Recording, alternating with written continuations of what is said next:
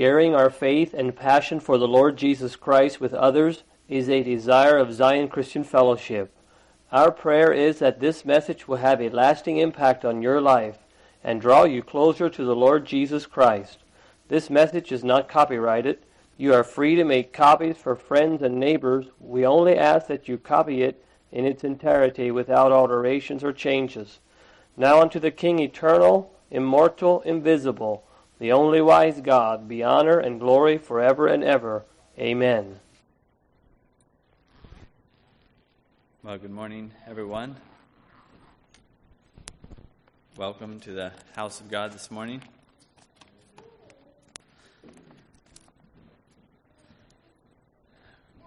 Well, this morning I had a little bit of a difficult time um, coming up with a topic that seemed fitting had several that didn't really seem like a complete thought in themselves. So I might uh, share sort of two thoughts and try to draw them together. Trust it can be a, a blessing to you. And if I was um, to give this meditation a title, I would call it um, Doing It God's Way. Uh, so, for opening passage, let's turn to 1 Samuel chapter 6. And as you're turning there, I'll give you just a little bit of a background to this story. Uh, the children of Israel, and in the times of Eli, the priest, were fighting against the Philistines, and the battle was not going well and they decided that they were going to take the Ark of the Covenant and take it out into battle with them. And so they did that, and they were beaten very badly by the Philistines, and the Philistines took the Ark of the Covenant back to their land with them. And they um, took the Ark of God and brought it in and set it before their God in, in Ashdod city, I guess set it in front of their God. And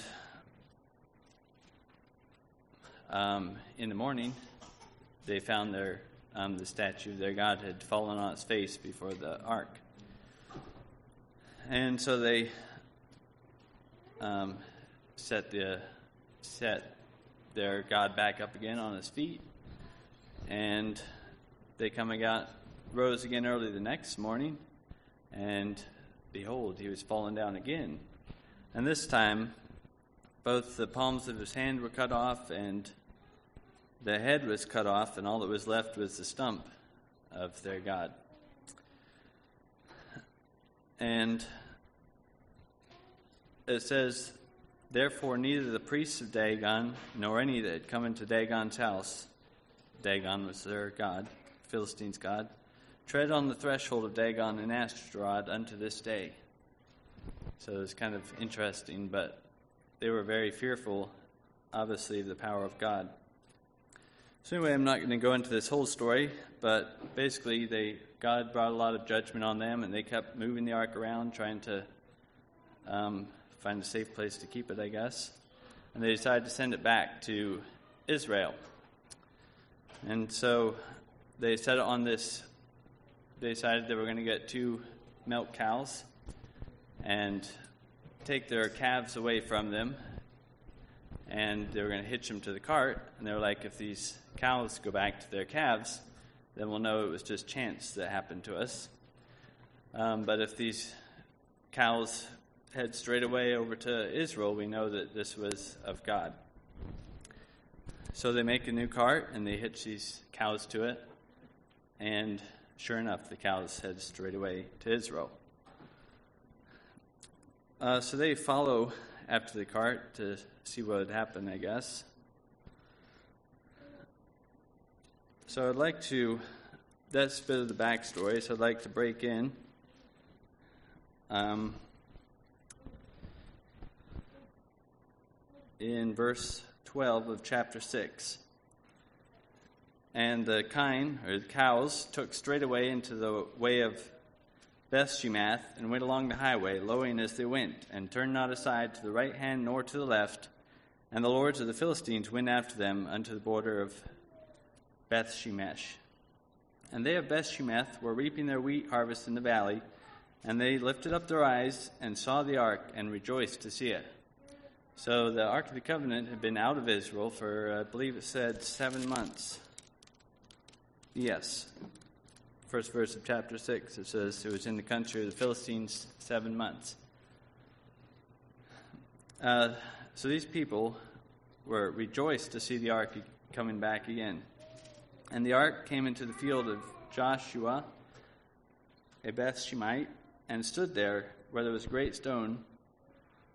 And they clave the wood of the cart and offered the kine a burnt offering unto the Lord.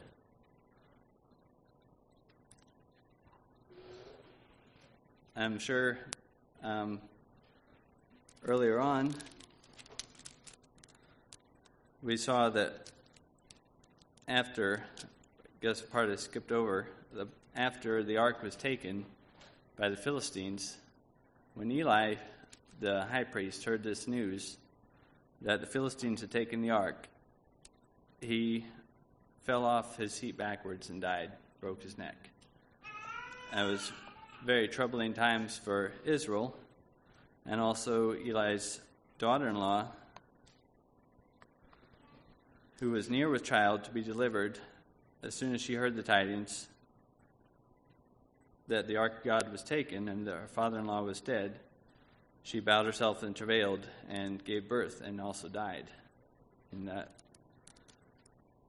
And she named her child Ichabod, for the glory of the Lord is departed from Israel, for God, the ark of God was taken. So we can see, just sort of jumping back a little bit, that it was a very troubling thing to Israel that the ark of God was uh, not with them anymore. So when it comes back, they offer this burnt offering unto the Lord. And the Levites took the Levites took down the ark of the Lord. We're here in verse 15 of chapter 6. And the coffer that was with it, where the jewels of gold were, and put them in a great stone. Uh, the Philistines had put an offering of gold in with the, in with the ark. And the men of Bethshemeth offered burnt sacrifices and sacrificed sacrifices the same day unto the Lord. So it was a very nice time of rejoicing, and they had the Levites there taking care of the ark. Seemed like everything was going well. The ark was finally back with them. So let's jump now to verse 19.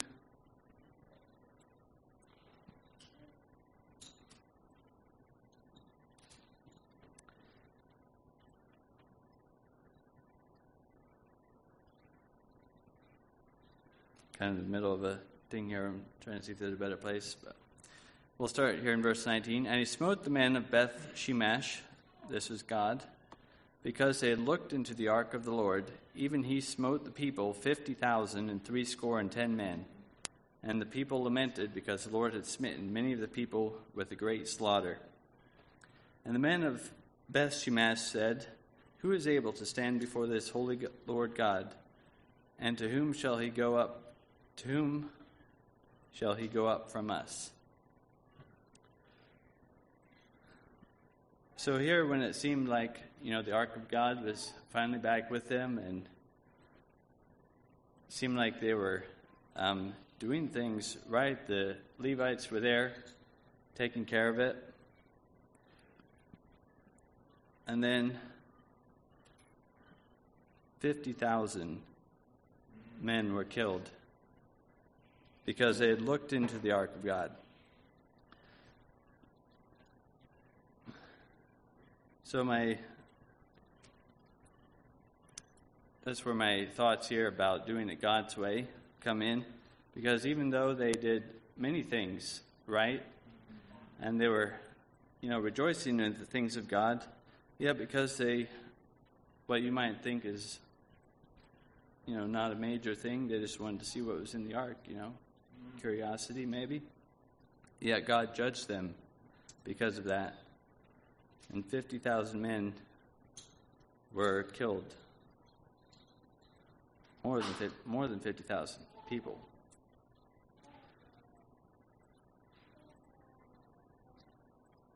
Because, and their question is who is able to stand before this holy Lord God? So then I, they sent other men to come and fetch the ark of the Lord. They didn't want it there with them anymore. Uh, so that's kind of the first part I had. Just seeing the importance of doing it the way God asks us to do it and not try to do things our own way or what we think would seem right. So then let's turn next to the Gospel of John, chapter 14.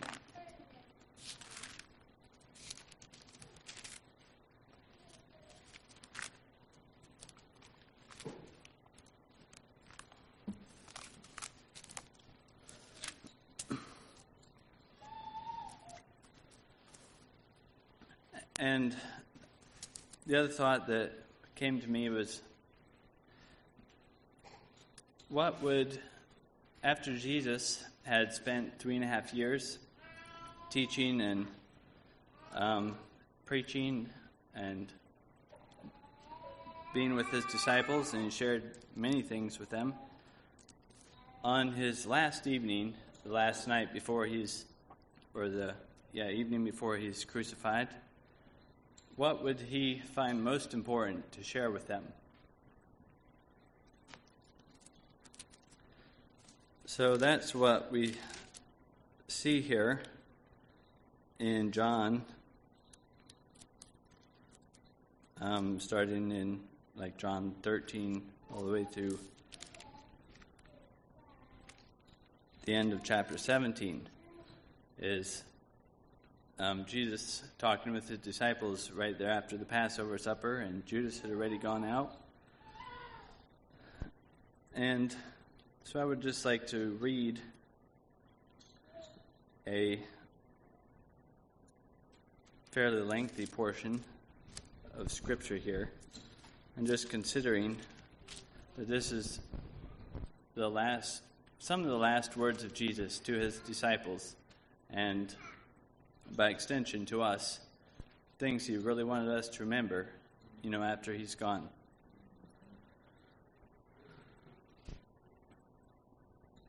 Uh, so I'll read, start reading in first in John chapter 14, verse 1. Let not your heart be troubled. Ye believe in God, believe also in me. In my Father's house are many mansions. If it were not so, I would have told you. I go to prepare a place for you. And if I go and prepare a place for you, I will come again and receive you unto myself, that where I am, there ye may be also. And whither I go ye know, and the way ye know. Thomas saith unto him, Lord, we know not whither thou goest, and how can we know the way? Jesus saith unto him, I am the way, the truth, and the life. No man cometh to the Father but by me. If ye had known me, ye would have known my Father also. And from henceforth ye know him and have seen him. Philip saith unto him, Lord, show us the Father, and it sufficeth us. Jesus saith unto him, Have you been so long have I been so long time with you, and yet hast thou not known me, Philip? He that hath seen me hath seen the Father. And how sayest thou then, Show us the, fa- show us the Father? Believest thou not that I am the Father, in the Father, and the Father in me? The words that I speak unto you, I speak not of myself but the Father that dwelleth in me, he doeth the works. Believe me that I am the, in the Father, and the Father in me, or else believe me for the very work's sake. Verily, verily, I say unto you, he that believeth on me, the works that I do shall he do, and greater works than these shall he do, because I go to my Father. And whatsoever ye shall ask in my name, that will I do, that the Father may be glorified in the Son. If ye shall ask anything in my name, I will do it. If ye love me, keep my commandments. And I will pray the Father, and he shall give you another Comforter, that he may abide with you forever. Even the Spirit of truth, whom the world cannot receive, because it seeth him not, neither knoweth him. But ye know him, for he dwelleth with you, and shall be in you. I will not leave you comfortless, I will come to you. Yet a little while, and the world seeth me no more. But ye see me, because I live. Ye shall live also. At that day ye shall know that I am in my Father, and ye in me, and I in you. He that keepeth my commandments, and he that hath my commandments, and keepeth them, he it is that loveth me, and he that loveth me shall be loved of my Father, and I will love him, and will manifest myself to him. Judas saith unto him, not Iscariot, Lord, how is it that thou wilt manifest thyself unto us, and not unto the world? Jesus answered and said unto him, If a man love me, he will keep my words, and my Father will love him, and make our abode with them. He that loveth me not keepeth not my sayings, and the word which I hear is not which ye hear is not mine, but the Father's which sent me.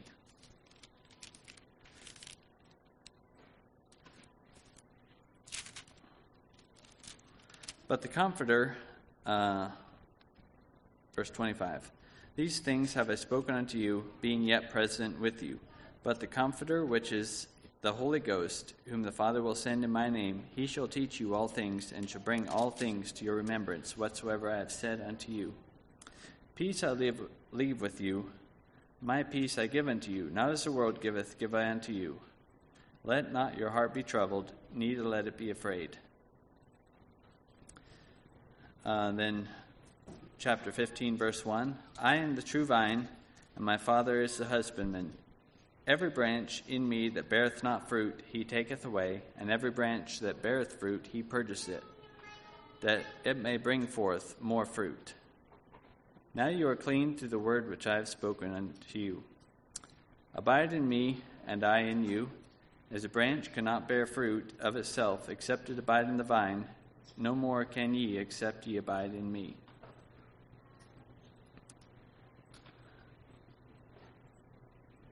And then also jumping over to verse 10, chapter 15. If ye keep my commandments, ye shall abide in my love, even if I have kept my Father's commandments and abide in his love. These things have I spoken unto you, that my joy might remain in you, and that your joy might be full. This is my commandment, that you love one another as I have loved you. Greater love hath no man than this, that a man lay down his life for his friends. Ye are my friends if you do whatsoever I command you.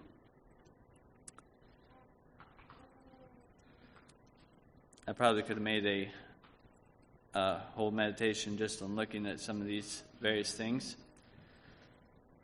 Um, but it, in connecting it some with my original thought about doing it um, God's way, there's a couple of things in here where Jesus makes very clear statements of what his way looks like. And the first one um, like to point out is in chapter in verse six of chapter fourteen. Jesus said, "I am the way, the truth, and the life. No man cometh to the Father but by me." Just very clear and simple. Jesus is the only way. Um, and then the second one is in verse 15 If you love me, keep my commandments. Another just very simple um, statement of, of this is the way that God wants us to live. If you love me, keep my commandments. And then if you follow up to that in verse 24, also 14, he that loveth me not keepeth not my sayings, and the word which he hears is not mine. Um, uh, verse 23, sorry. Jesus answered and said unto him, If a man love me, he will keep my words, and my Father will love him, and we will come unto him and make our abode with him. Uh, so, first we saw that Jesus says, If you love me, keep my commandments. And then he says, um, that if we love him, we will keep his commandments. It's almost like a circular. Um, when we love Jesus, we'll keep his commandments, and we keep his commandments because we love him.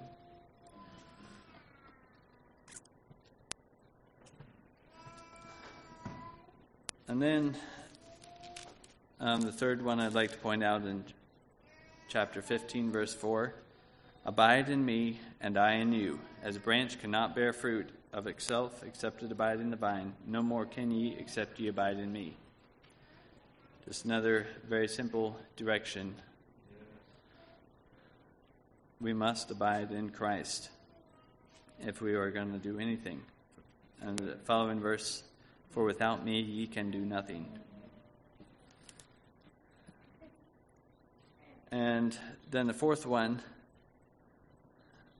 and this is the second time in this um, passage that Jesus says this. He says this in verse 12 of chapter 15 This is my commandment that you love one another as I have loved you. And earlier he had said, A new commandment I've given unto you, that you love one another.